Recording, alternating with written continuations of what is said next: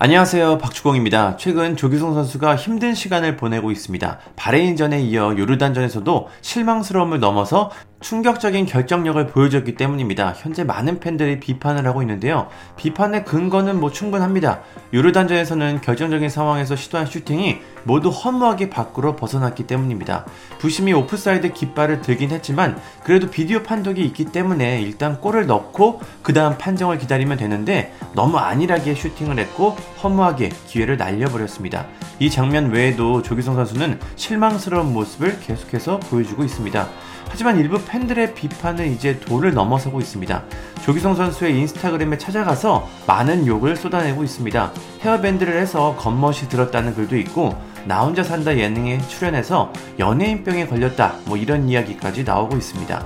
국가대표 선수라는 상황에서는 크고 작은 비판들에 시달릴 수밖에 없지만 그래도 지금 상황은 너무나 지나치다는 생각이 듭니다. 아직 대회가 진행 중인데 비판을 넘어서 비난 수준의 반응들은 조기성 선수를 포함해 대표팀 그리고 팬들 모두에게 도움이 되지 않습니다. 물론 멘탈이 워낙 단단한 선수라서 크게 영향을 받지 않을 수 있지만 그래도 이건 좋을 건 전혀 없습니다.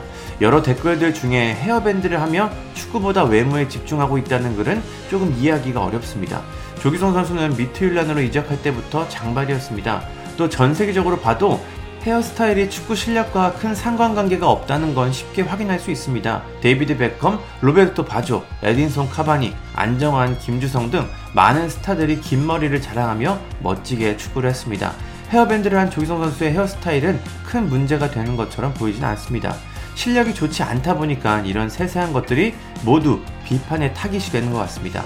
예능 출연도 그렇죠. 예능에 자주 모습을 드러내며 훈련과 경기까지 차질을 줄 정도면 모르겠지만 이번 나 혼자 산다 정도의 이벤트성 출연은 큰 문제가 되지 않습니다.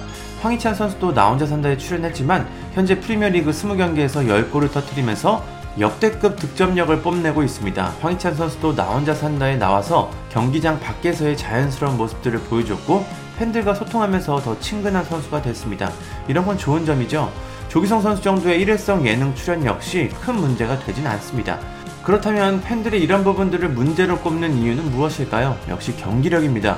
공격수는 골로 말해야 합니다. 아무리 경기력이 좋지 않고 실망스러운 모습을 보여줘도 골을 기록하고 팀을 승리로 이끈다면 그걸 비판할 수는 없습니다.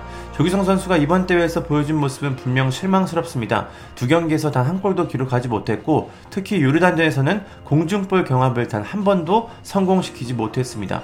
조기성 선수는 빨리 폼을 되찾고 위협적인 모습을 보여줘야 합니다. 그래야만 우리가 우승이라는 꿈을 현실로 만들 수 있습니다. 조기성 선수는 월드컵에서 한국 선수 최초로 한 경기에서 멀티골을 기록하면서 모든 국민들을 놀라게 했습니다. 그때 밤이 아직도 기억이 나는데요. 이번 대회에서는 초반에는 부진했지만 끝에서는 인상적인 모습을 보여주면서 64년 만에 우승에 크게 기여하는 선수가 됐으면 좋겠습니다. FC 안양 시절부터 조기성 선수의 활약을 지켜봤는데 분명히 꾸준히 발전하는 선수입니다. 이번에도 멋지게 위기를 극복하고 한 단계 더 발전하는 공격수가 됐으면 좋겠습니다. 감사합니다.